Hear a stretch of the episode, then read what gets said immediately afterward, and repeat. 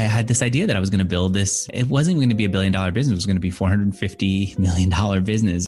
But then I had this issue where suddenly I found myself deep in debt, $8 million in debt in my mid 20s.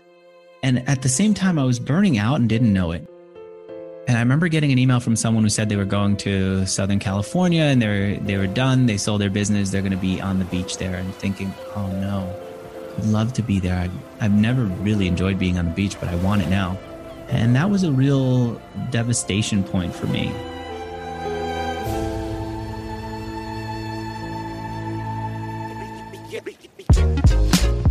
This is Finding Founders. I'm Samuel Donner, and that was Andrew Warner describing the impossibly fast pace of his first business success. Shortly out of college, Andrew was handling millions of dollars and taking on massive risk. Only a few years later, he'd give up that frantic lifestyle, jump ship, and head for a respite in the Caribbean. Andrew's life, with all the peaks and valleys of the entrepreneurial journey, mirrors his initial mentors that sprang from the pages of books. He took those lessons, founded a few companies, and now continues to learn from entrepreneurs with his show, Mixergy, asking the question what do startup founders know that you don't? Today, we'll explore Andrew's story, a page turner that started in Queens, New York, in a community with entrepreneurial vision. The first place we lived was right on Grand Central Parkway, literally on the highway. You look out the window, you see the highway there, you hear the sounds. The whole thing. And I didn't realize that living on the highway was a problem until a cousin of mine told his dad something, and his dad said, Yeah, real estate value is not very good when you're on the highway because no one wants to live on the highway.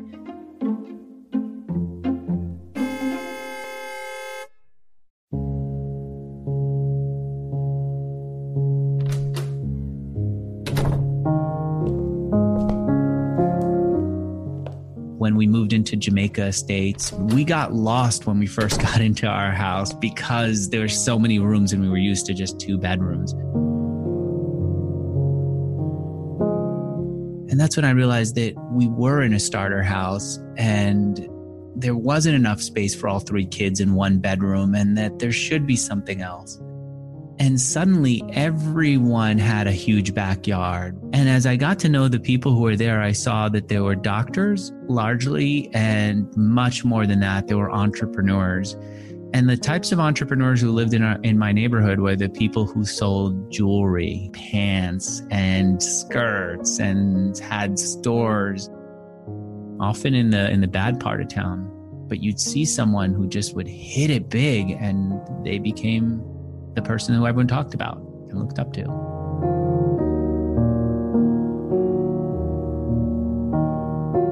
It's that way, the sense that here's who's making it. But it was also an indication, I think, of your personal value as a human being.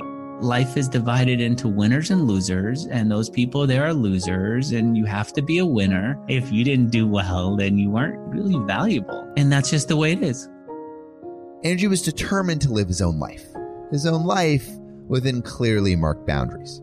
Living around successful entrepreneurs, hearing stories from his dad, the implicit pressure of all this could very well have weighed heavily on a young child. But not Andrew. Entrepreneurship came naturally to him, and he had a booming business before he hit the first grade.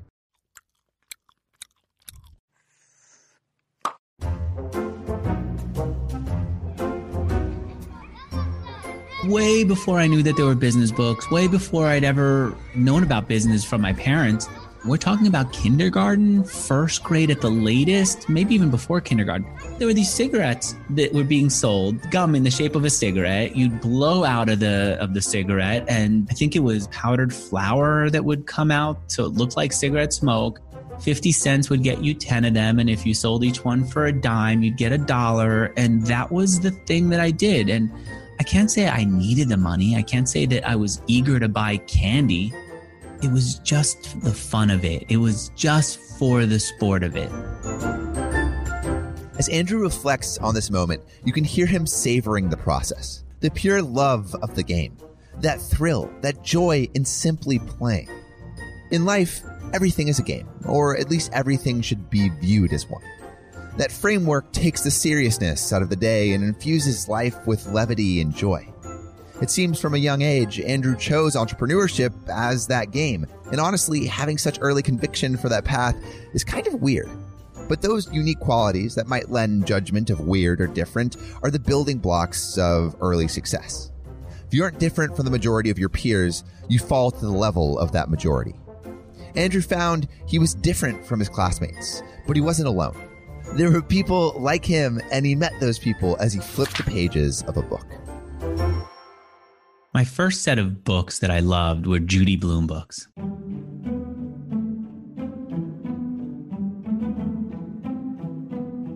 Always about a girl who couldn't fit in or fit in so much as she was ordinary, who needed to find herself. And through that, she would find the person sometimes who would say, Do you want to go steady? And he would ask specifically, Do you want to go steady? And I loved all that. I loved love. I loved romance. I loved the sense of what was coming in school. And I liked Judy Blume's writing. And so I would read her stuff.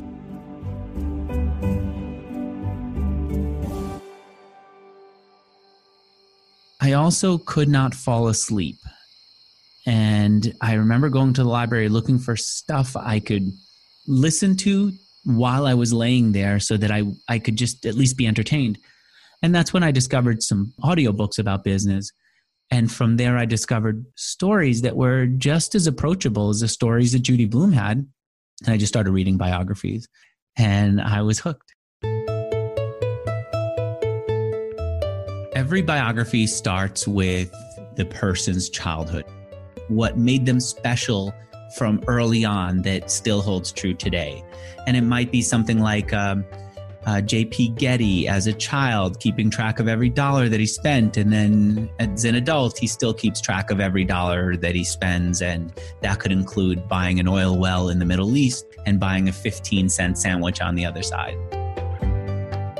I kept finding in myself these little anecdotes that I'd read about in other people. So I would see that and say, ah, that is my future too. I'm not a weirdo. There are other people who are doing this too, and I shouldn't stop it and be embarrassed. I should accept I'm a little bit ahead of my age. I remember reading uh, Richard Feynman's book. In one of his books, he says, I lived in fear that a ball would get thrown my way and I'd have to throw it back. I literally had that feeling myself growing up.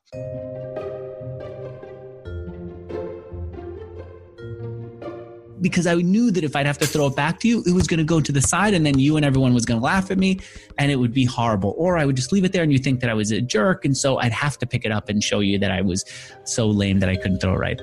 So in many ways, I wasn't, I wasn't really fitting in. I wasn't ahead. I was way behind.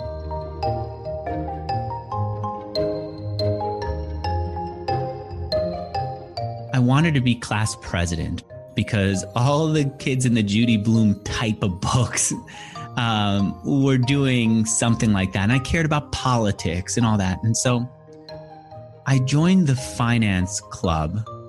And the finance club had to raise money, and there was a set of ways you're supposed to do it. And it, it, to me, it was just now I'm doing a homework assignment instead of getting to be creative. And entrepreneurship is is is creation. An archetype coalesces from Andrew's stories of his childhood the well known and well loved story of the odd kid, the one who's too smart for their own good. And that oddness is revealed to be uniqueness, nerdiness to be genius, introversion to be independence. Andrew was reading these stories, fictional and factual. Whether he realized it or not, he was living this story too. At 12, he was in the prologue, the part where the weird kid is just the weird kid.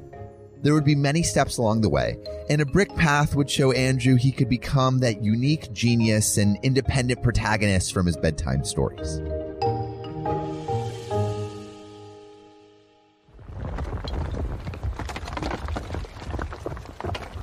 I kept looking for a thing that I could do that's mine. I looked for lots of them, and one of them was when I saw that they took the bricks off the facade of Brooklyn Tech and threw them in a dumpster. I had this idea what if you could mount it?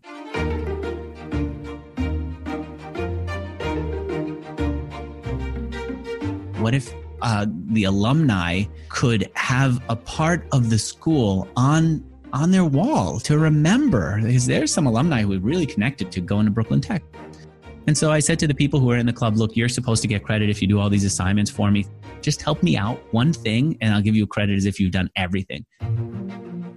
Go into that dumpster and get the bricks. Let's look for ones that we can mount. I need somebody to help me mount it. And we had a shop club teacher and I talked to him and he said, yeah, I'll do it. And then I remember going with my girlfriend to whoever was running the alumni program saying, I'm going to sell it. And they said, Well, you can't keep the money. This has to go to the Alumni Association if you're raising money. That's how it's done. And I said, No, it has to come to me, meaning to our club. You can't take it. And I remember she was so embarrassed. She started pulling my arm and pulling me away. And I said, I'm not going to be with someone who is not going to support this in me you have to love this part of me in order to be with me. And she usually was very supportive. She was the person who saw in me entrepreneurship and business and, and a real thing before I could really express it to anybody except myself.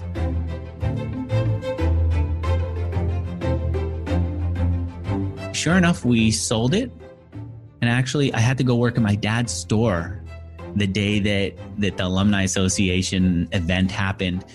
And she my girlfriend went and stood by the table with all these bricks that i had. And she made sure that people bought them and they sold out insanely fast instantly.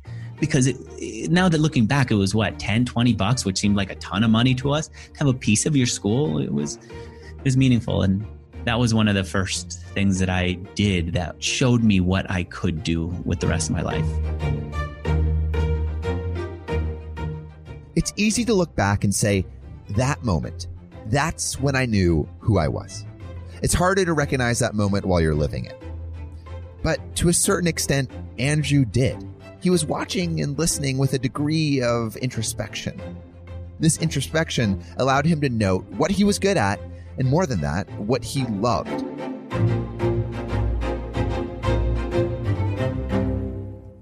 He loved creating experiences for himself and others. He loved the creative process of business, and it seemed inevitable that Andrew would follow his entrepreneurial instincts. However, he was diverse, multifaceted. He had other interests and would have to decide whether those interests were direction or distraction.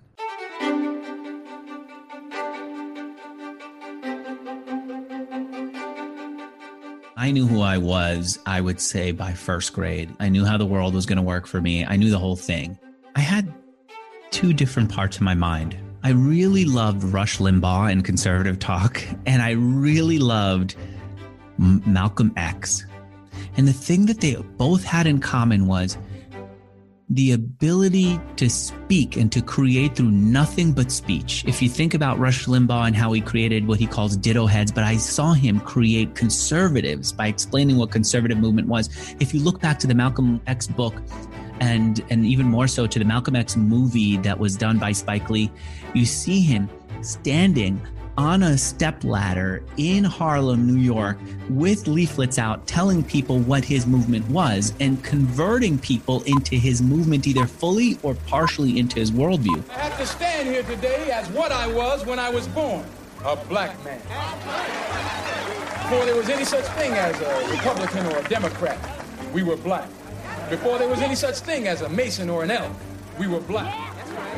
And I love that. And I wanted to go into politics to be able to have an idea that's so earth moving that I would want to evangelize it the way those two did. And to do that. And so I thought I was either going to go into politics or I would go into business.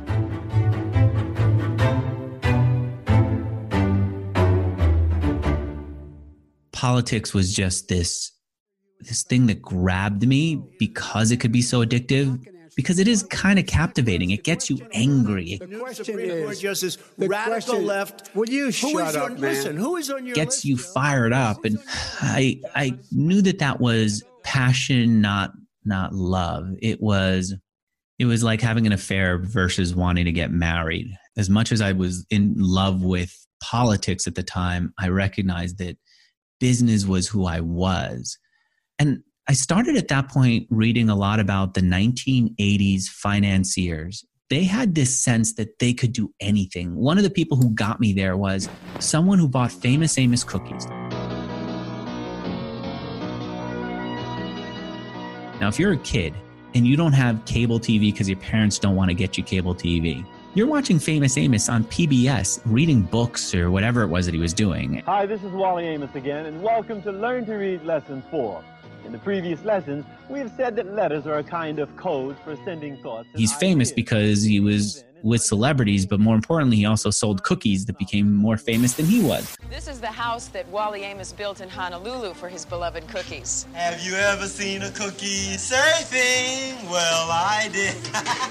when I was a kid. The cookies fell out of favor. Nobody was buying them. This financier bought the cookie company and put it in vending machines and realized that a lot of people like me grew up knowing famous Amos and would want to at least try his cookies in the vending machine. And business was transformed and they were able to sell it for much more than they bought it.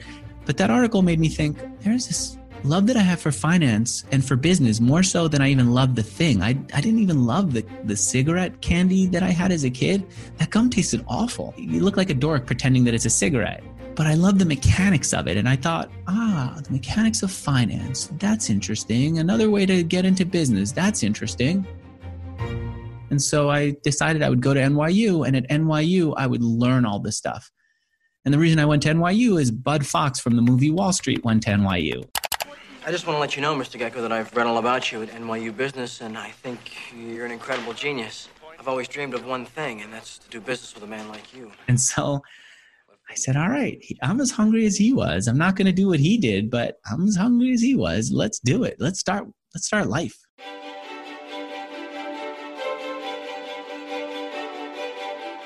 I couldn't get into NYU directly. I was a really bad student in high school, but they had this thing called GPS where you can go get an associate's degree at NYU.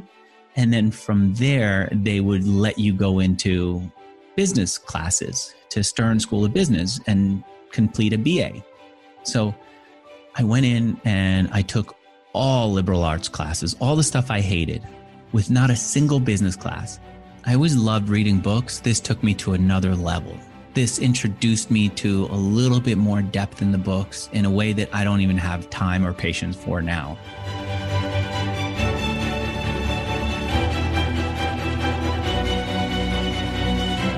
I got really into into Plato. I got really into the philosophy books. I got really into the old history books.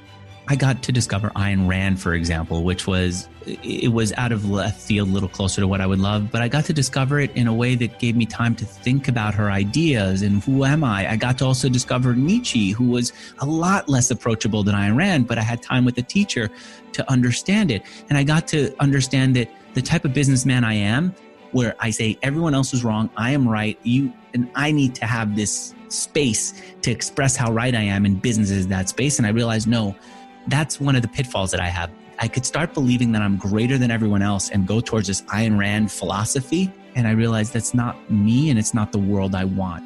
What I liked instead as my own personal philosophy was the sales books that I read growing up, where they would teach you how to sell because for you to get what you want in life, you had to show someone else how to get what they wanted in life. Business is about helping other people, getting what you want and allowing your your selfishness to express itself, but also tamping it down and channeling it towards something really productive, useful, and, and helpful to other people. And so I wouldn't have had time to think that through. I, I might have gone around being selfish as a business person and allowing that little bit of the selfishness to be in my head instead of saying, I, re- I studied it, I care about it, I reject it, and that's not me. Andrew's time at NYU allowed him to resolve philosophical dissonance.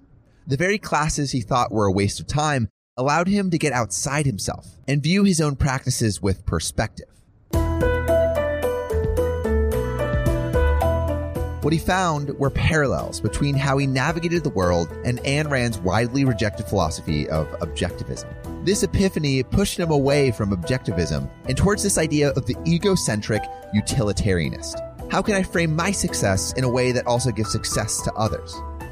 Realizing the power in this philosophy and channeling his innate selfishness towards a beneficially productive cause, he began to look for his next stepping stone in his career.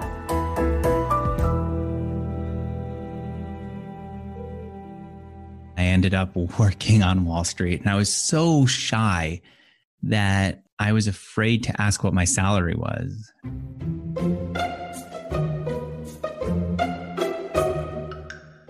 I didn't end up getting a salary because I didn't ask what it was. And when she eventually said, my boss, Stephanie Winston, said, um, You don't get paid anything because you're an intern, I just accepted it because I wanted to work on Wall Street and I was too uncomfortable talking to people to say, Hey, you, you got to pay something, right? The NYU requires it. But one of the things that I said was, I really admire the people who built up this city, New York. I admire the business people who did. And Ace Greenberg was a legend. I said, I want to meet the people I admire. I don't want to have a wall between me and them. I want to be in their world. And so I remember calling up his assistant, I think it was, saying, I work for you as an intern. I'd like to come in and see him and ask him questions. She said he always supports meeting anyone who works for him. So I went over and um, I saw him and I liked seeing what his work situation was like to see that he really was on the trading desk, to see that he really was surrounded by other people, to have it feel a little bit less like a mysterious thing that I only read about in magazines.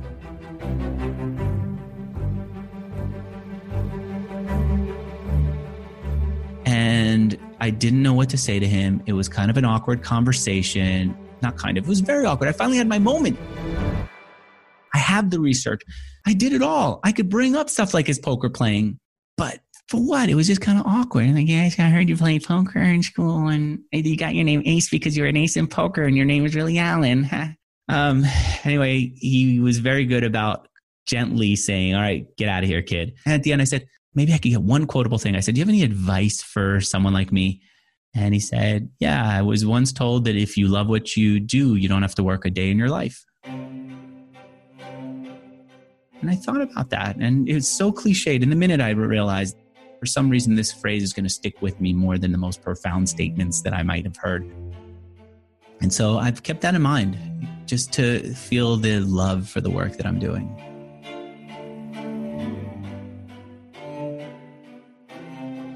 Let's face it, Ace Greenberg's advice is completely and totally generic. It's been said countless times and will continue to be said countless times. But Andrew felt more stimulated and inspired by that handful of words than the countless books he had consumed. And I think it's because he was drinking from the source. He was eliciting a response in real time from someone he admired, and he'd returned with something tangible this interaction had also illuminated a shortcoming. He was shy, socially awkward, unable to verbalize his thoughts, desires, and the wealth of knowledge imprisoned by a lead tongue. He knew he had to change. I would go to my boss, Paul Sorbera's house, and he had this huge house and then we'd go to his next door neighbor who had a huge house and a successful business, I think selling lumber. And it's like all these people did so much, whether it's building phenomenal companies or being able to talk to people, and I couldn't do any of it. And I was worthless. And I, I think in many ways, I, I absolutely was worthless. The only thing I had was this desire and belief in myself. So what I did was I just started something.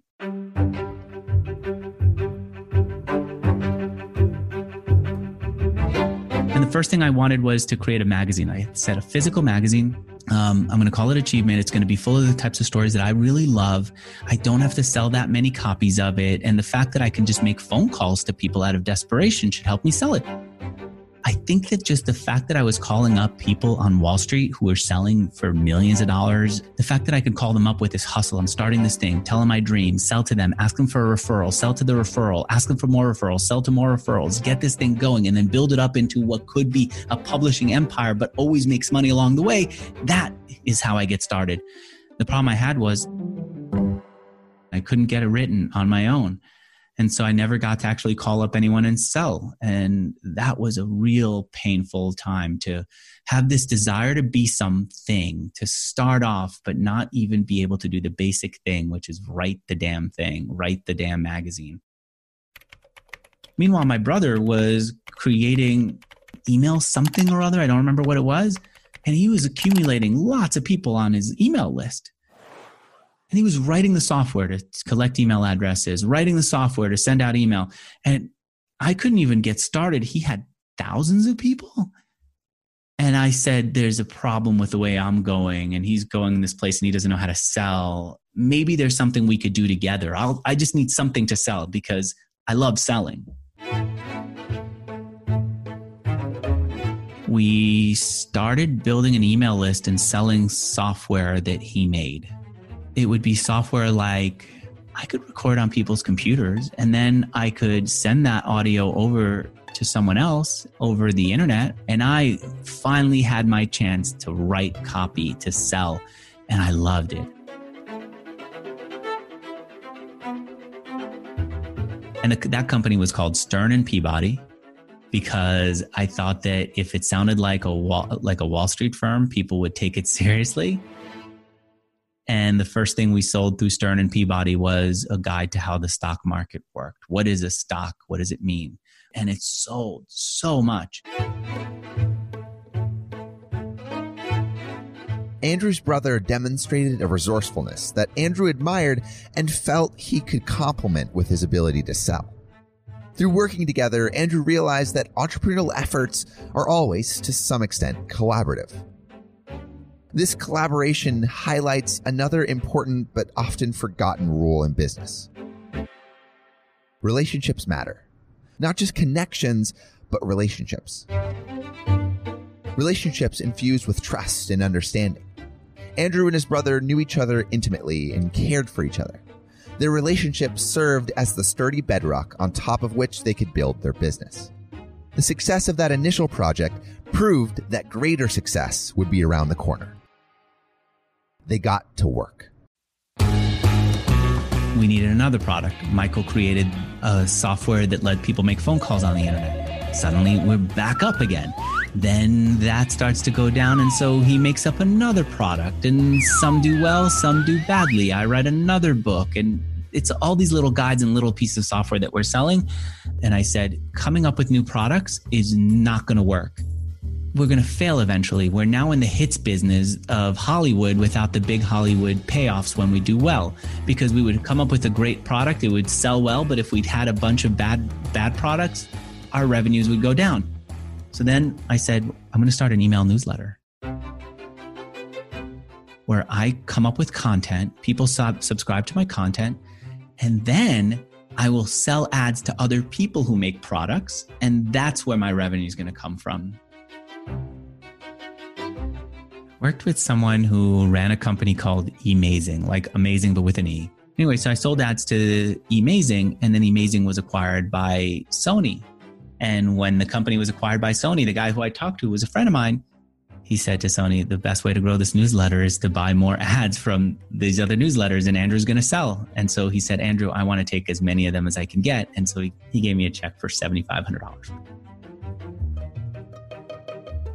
I had the sense with the 30,000 a month, with the 7,500 a month, there's two things that go on in my head with that. Number one is this is huge. I've got a lot of money. Number two is this is not enough.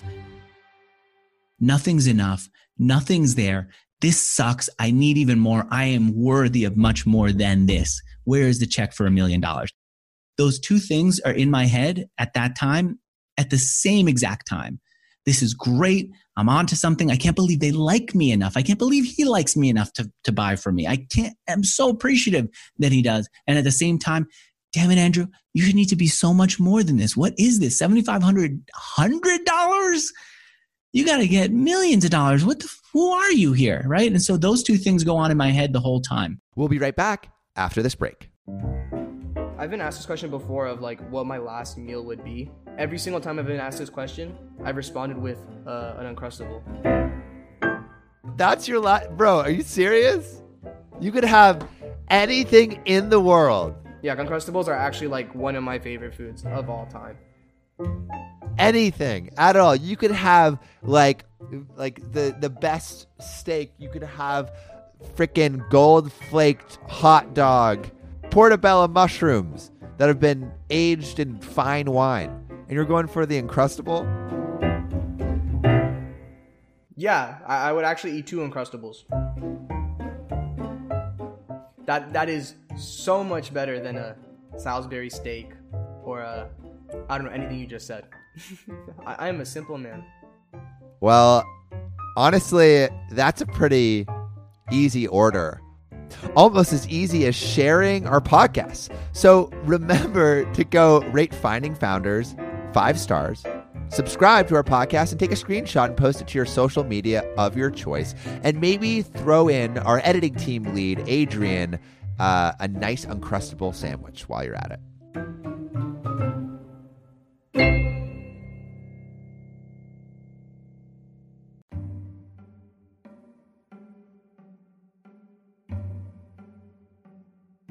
Internal coaching is good and like being hard on yourself in certain areas is good but it just it depends on where that coach is pushing you towards right? What if it's you're worthless and unless you do the thing that makes you come alive unless you achieve the thing that gives you the greatest joy what if what if it's that it would be totally fine to say to somebody who keeps saying i love to sing i sing in the shower to say you dream of what? Singing in front of people? Get out there and sing in front of people. And if they said, no, I just will sing in the shower, you say, look, your life is going to be absolutely worthless unless you go and sing in front of people because that's what you want. Get the hell out in front of the ferry building in San Francisco where you know a lot of foot traffic is and sing. Get out there. I don't think that that's a problem.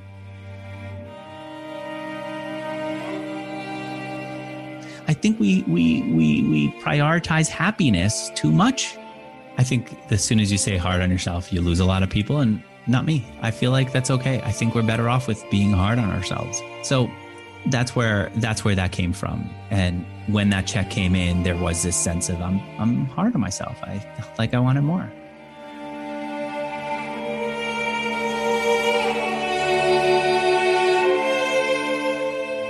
Andrew isn't wrong. Americans probably do prioritize happiness too much. But I'd like to amend that statement and say Americans and the world at large defer fulfillment for cheap dopamine. All the creature comforts of our ancient ancestors have been infinitely magnified to the point where they are hard to escape. Television and video games substitute your own life for a fictional one.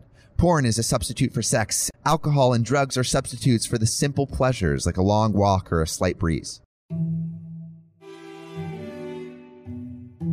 The intensity of these high dopamine activities makes us forget those simple pleasures and abandon long term fulfillment. We're infinitely playing that Stanford marshmallow experiment, and instead of waiting, we're gobbling what's easily accessible. But perhaps in the process of chasing short term happiness, we catch a glimpse of the feeling that we're looking for. Regardless, Andrew was committed to fulfilling the core of his being and chasing that elusive fulfillment and success the first thing that I did was I went to Michael Sorensi's office unannounced. I found the address. I show up there. I give him a check for $2,000 and I say, I'm going to pay you to run ads with me. If you run ads with me and you don't make money back, forget not having to pay me. You keep this check for $2,000. And then truthfully, I exaggerated how big my list was to him. And I was up nights worried, really up nights scared that now I was going to get called out. Not about losing the $2,000, which was the last dollars, the last money that I had to my name, but I was, I was really upset that I was going to, to, to underperform for them. And because of that, I wouldn't sleep, but also because of that, I just worked like mad to find ways to get them the results that they needed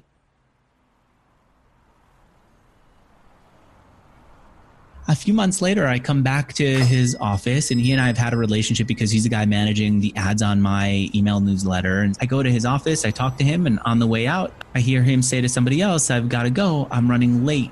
And I say, Michael, I've got a car downstairs. Why don't you come with me? We drive up, we're talking. And when we finally got up there, he opens the door, he says, Thank you. And then he says, By the way, you should talk to Susan Susan Friedman's been buying a lot of ads from us and from everyone else. She will buy ads from you. He makes an introduction to Susan Friedman. Susan Friedman's first check to me, first ad run with me was for 300 and some odd thousand dollars. I felt like this is the groove. This is where my life was meant to be. Yeah, 100%. It was this this I'm coming into my own. But yeah, that did feel like this is the life that I worked hard to get to. This is this is where I am.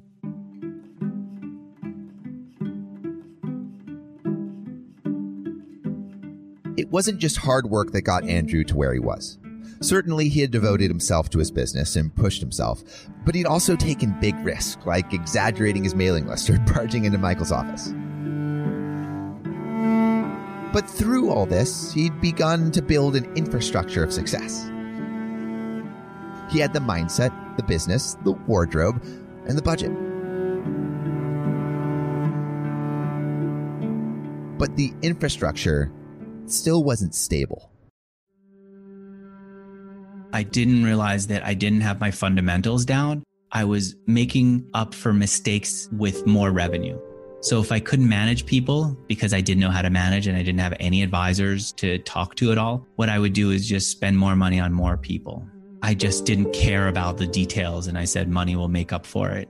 And all that was fine until the money dried up and there was no advertising coming in. And I saw my sense of self from where where my my revenue was. My revenue and me were one, and I had nothing else going on in my life.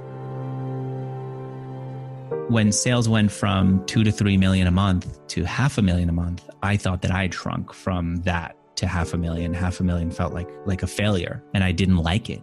Truthfully, I was taking on the wrong customers because I was prioritizing more revenue. So I didn't really feel happy. It didn't feel like I was where I wanted to be. Then two things happened that helped me turn things around. My friend Crystal was taking on a lot of work. She was the first hire, but also she was a friend. And when she did the Avon walk, while she was on the treadmill walking, I would try the treadmill for running because I always wanted to run. She also said, Andrew, you feel uncomfortable going to a gym? Said, I found a gym that's a boutique gym. There's only one coach, one person in this gym at a time.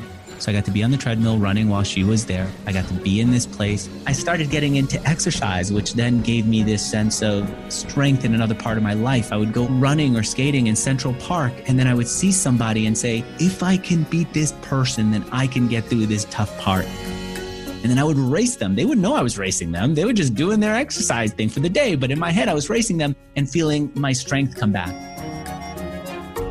Then the other person that worked with me was a guy named Richard Erb, who was our finance CFO, who said, You need to cut expenses. And I wasn't comfortable cutting expenses because I'm an optimist. I always believe myself. Something's going to come through. Why would we cut expenses? And so we cut back expenses thanks to him. I got myself thanks to her. My brother, who was still my co founder, trusted me completely. And there was no sense of him thinking I was a failure, even if I felt like a failure. And all of that helped me level out a little bit. And then I finally said, as soon as I get an opportunity to sell, I'm just going to sell. And so we finally did. I feel that there was also a desire to be like those entrepreneurial greats like Warren Buffett that spent their entire lives building only one company. I feel like you have that intensity and wanted to have that legacy.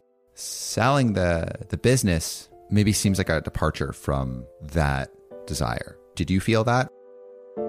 Yeah, I did feel like a failure for it to have had to leave it. I had this idea that I was going to build this. It wasn't going to be a billion dollar business. It was going to be $450 million business. But then I had this issue where suddenly I found myself deep in debt, $8 million in debt in my mid 20s, owing money on like computers for people at the office, servers, random stuff that was nevertheless really important for the business. And at the same time, I was burning out and didn't know it. And I remember getting an email from someone who said they were going to Southern California and they were they were done. They sold their business. They're going to be on the beach there, and thinking, oh no, I'd love to be there. I've, I've never really enjoyed being on the beach, but I want it now. And that was a real devastation point for me.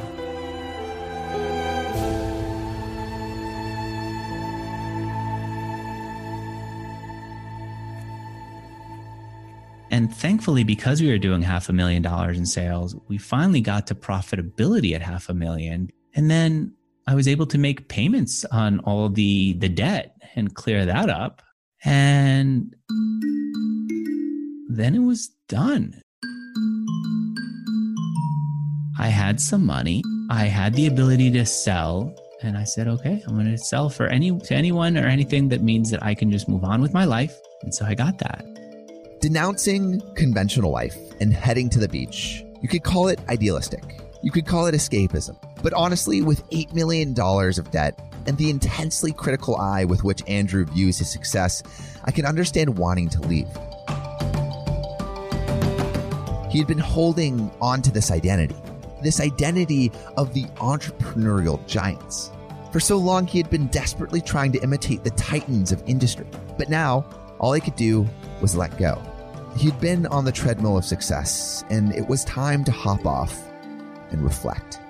Now, going to that simple life of selling all your your suits, did you take a step back from always thinking about that next business, that next like entrepreneurial vision?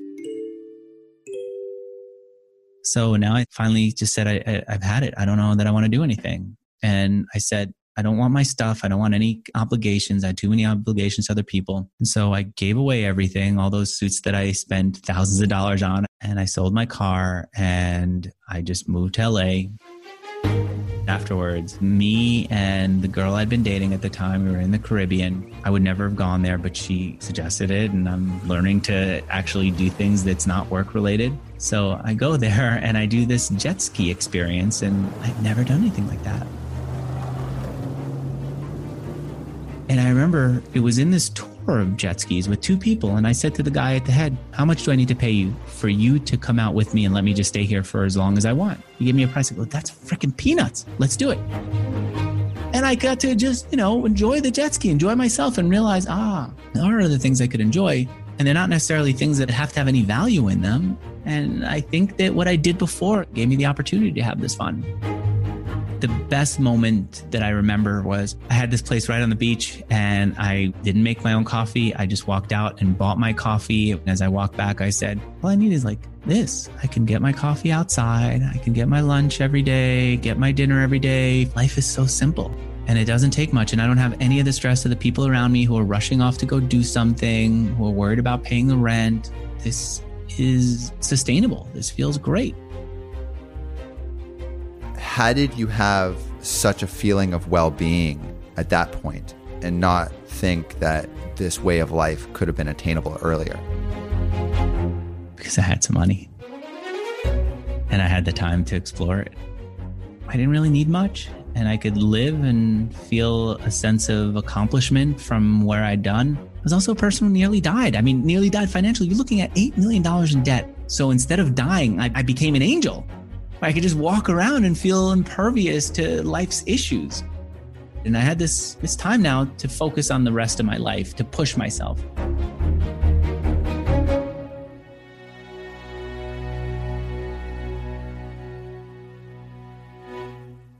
It's no mystery that Andrew felt so invincible. He had taken steps in a drastically different direction, a kind of gamble very different from the financial risk he was accustomed to. His worth was no longer tied to money and he could focus on the simple pleasures from which he derived meaningful happiness. It was also a time for an exploration unbridled by the life that came before. So I was so disconnected from the tech world for a while there that I would read the physical paper newspaper. And Howard Dean in the newspaper at the time would have these articles about how he was raising more money than way more established candidates for president than he was. Are we going to New Hampshire, Tom Harkin? We're going to South Carolina and Oklahoma. And I said, how? And he had these groups, these meetup groups that were around raising money for Howard Dean or, or helping Howard Dean's message. And individuals were leading them. And Howard Dean didn't have to tell them what to do. They could go off on their own back the White House. Ah! And it was, it was a real grassroots thing coming from the bottom. I had to go see it. So I went to see a Howard Dean group, and these people were fired up.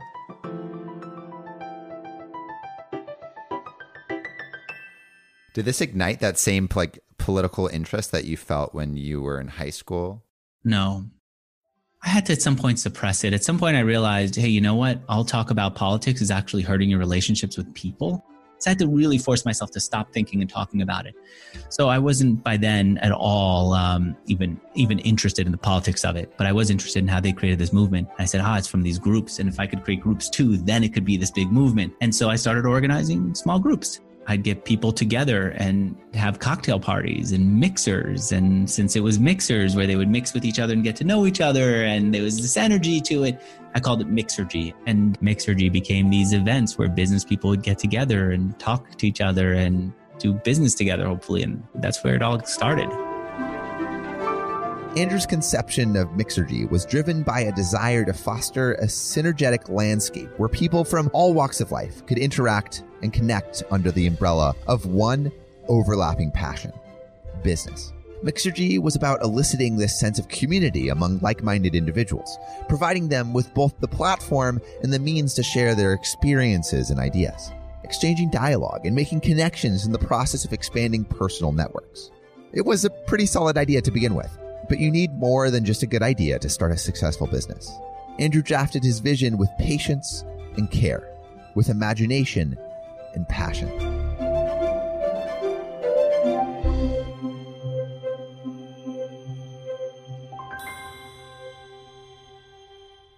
How were those first few events? I thought that they were very nerve wracking at first because I hoped people would show up, and then exciting afterwards because people did show up. What we did was we had five people who were hosts. So all I knew were five people, I think, at the time in business in LA because I was basically off the grid. And I said to each of those five people, you invite your five friends and we'll all be co hosts. And then if you all invite five and I invite five, we'll end up with 30 people, right? And that's a pretty good event where everyone knows each other through one other connection. That seems like it makes a lot of sense. So that's what we did.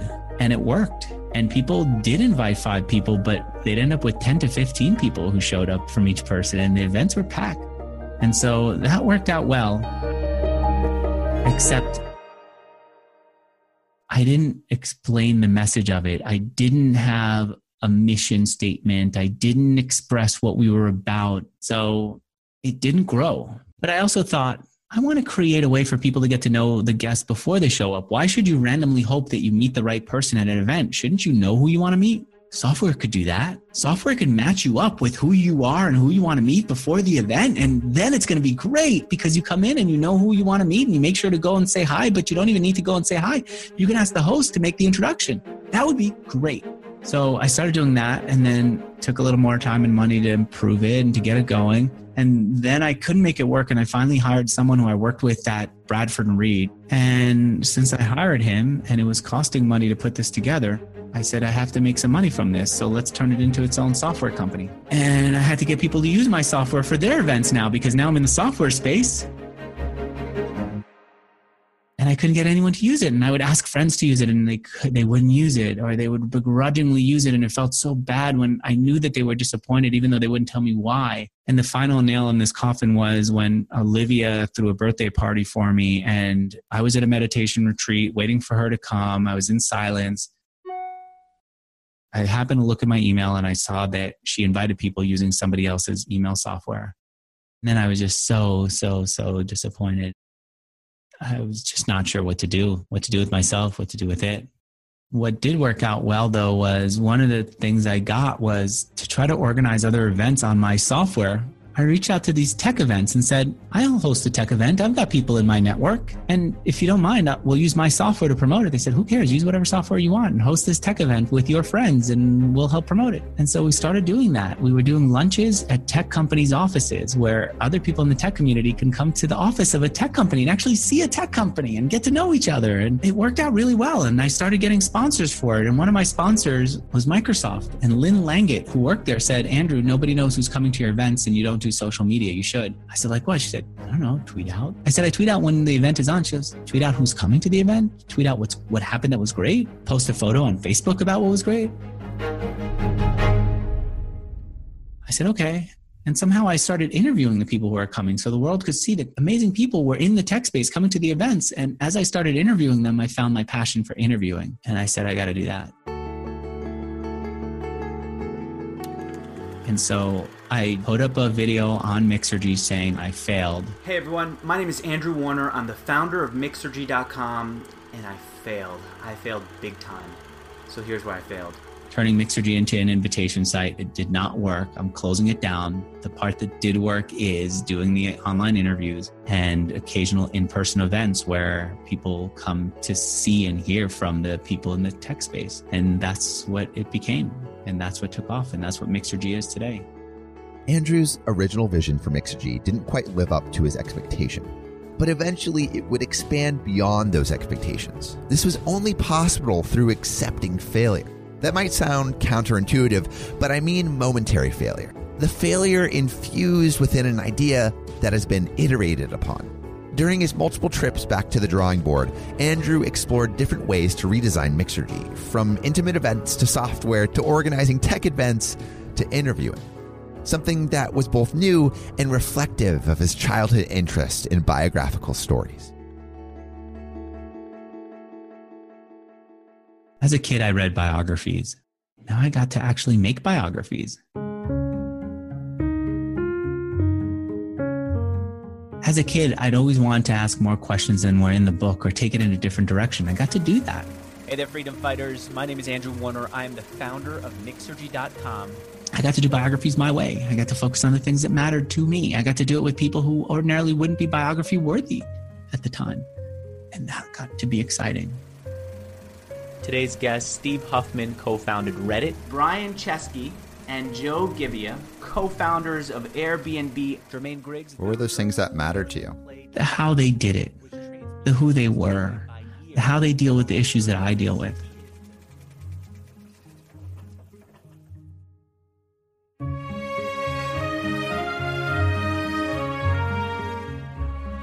Reading biographies was his pastime as a kid, but it wasn't enough anymore. He didn't want to just read the barebone facts of an entrepreneur's journey, he wanted to engage with them.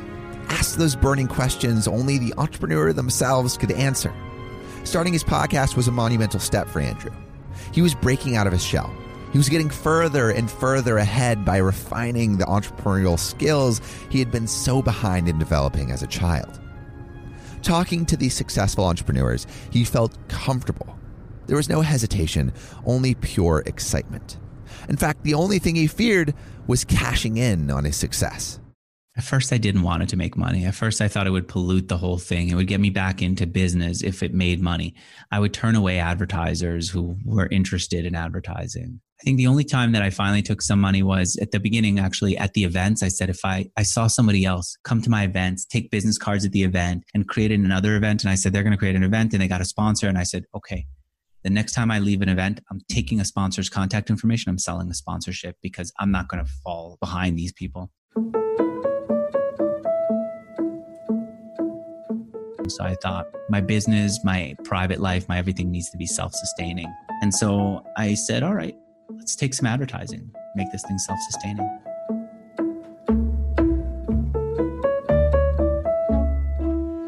When you started doing the courses and monetizing that way, why? Why? I felt that a lot of people who were teaching were people who did nothing but teach because they had time to think about how to express themselves well. The people who were doing didn't have time to teach because what they were doing was was working, was doing, was running a company. You could imagine if a person's running a company that's doing $100 million in sales and they have a team of people who count on them, are they going to have time to teach?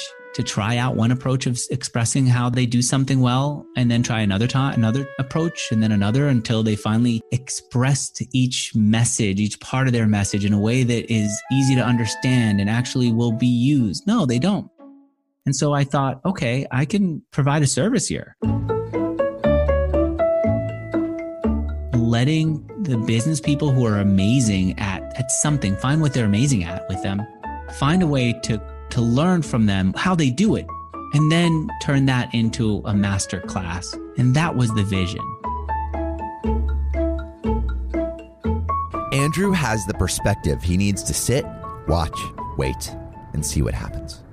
Running away to the beach all those years ago was a risk. It was a departure from the life he had known since he was slinging sticks of gum as a kid he seems to have found the business world equivalent of a happily ever after. This interview is all the proof you need. Andrew began his journey reading about others' success. Then he lived his own success, and now he draws success stories out of others.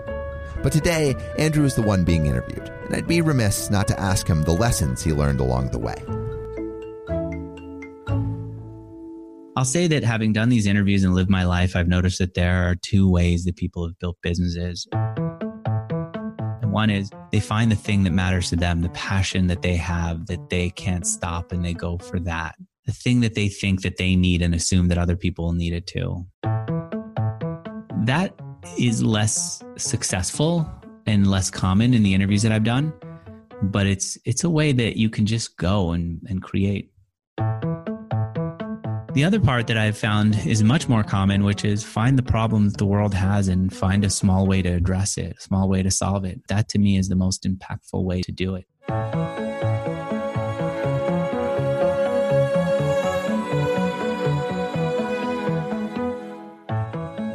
If you love your job, you'll never work a day in your life. This expression, or dad joke, or just generic device, depending how you see it, applies to the lives of all successful entrepreneurs. But it never starts that way. It starts with trial and error, failure and hardship, long working hours, and eating ramen in the garage. Entrepreneurial success is often found at the tipping point, or more accurately, at the balance between work and passion. For Andrew, it took selling everything and moving to the Caribbean to find that balance. And look at him now. He's living an enviable life, traveling the globe, interviewing entrepreneurs. I won't tell you to abandon your life right now and move to a beach, but I think Andrew's story is a great reminder to take some time for yourself and let passion lead you. Get perspective.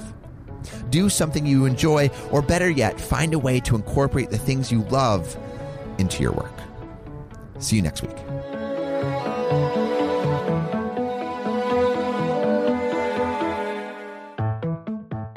Thank you so much for listening. If you haven't already, make sure to subscribe, rate the podcast five stars, and share with a friend. If you have any questions or comments, DM us at Finding Founders Podcast on Instagram, LinkedIn, or Facebook. Finding Founders is produced and hosted by me, Samuel Donner. Our editing lead is Adrian Tapia, with the support from Joseph Cho, Eli Lauren, Matt Fernandez, Amir Gold, Spencer Khan, Sophia Donner, and Shannon O'Halloran. Our script writing team lead is Joyce Mock, with support from Avnish Sengupta, Prerika Chawla, Mitchell Lin, and Gemma Brandwolf, Elizabeth Bowen, and Sharon Chen.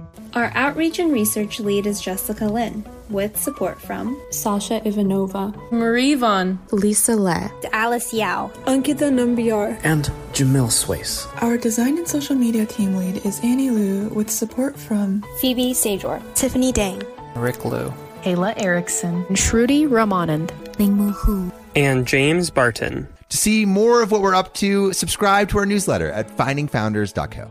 Thanks again for listening, and see you next week.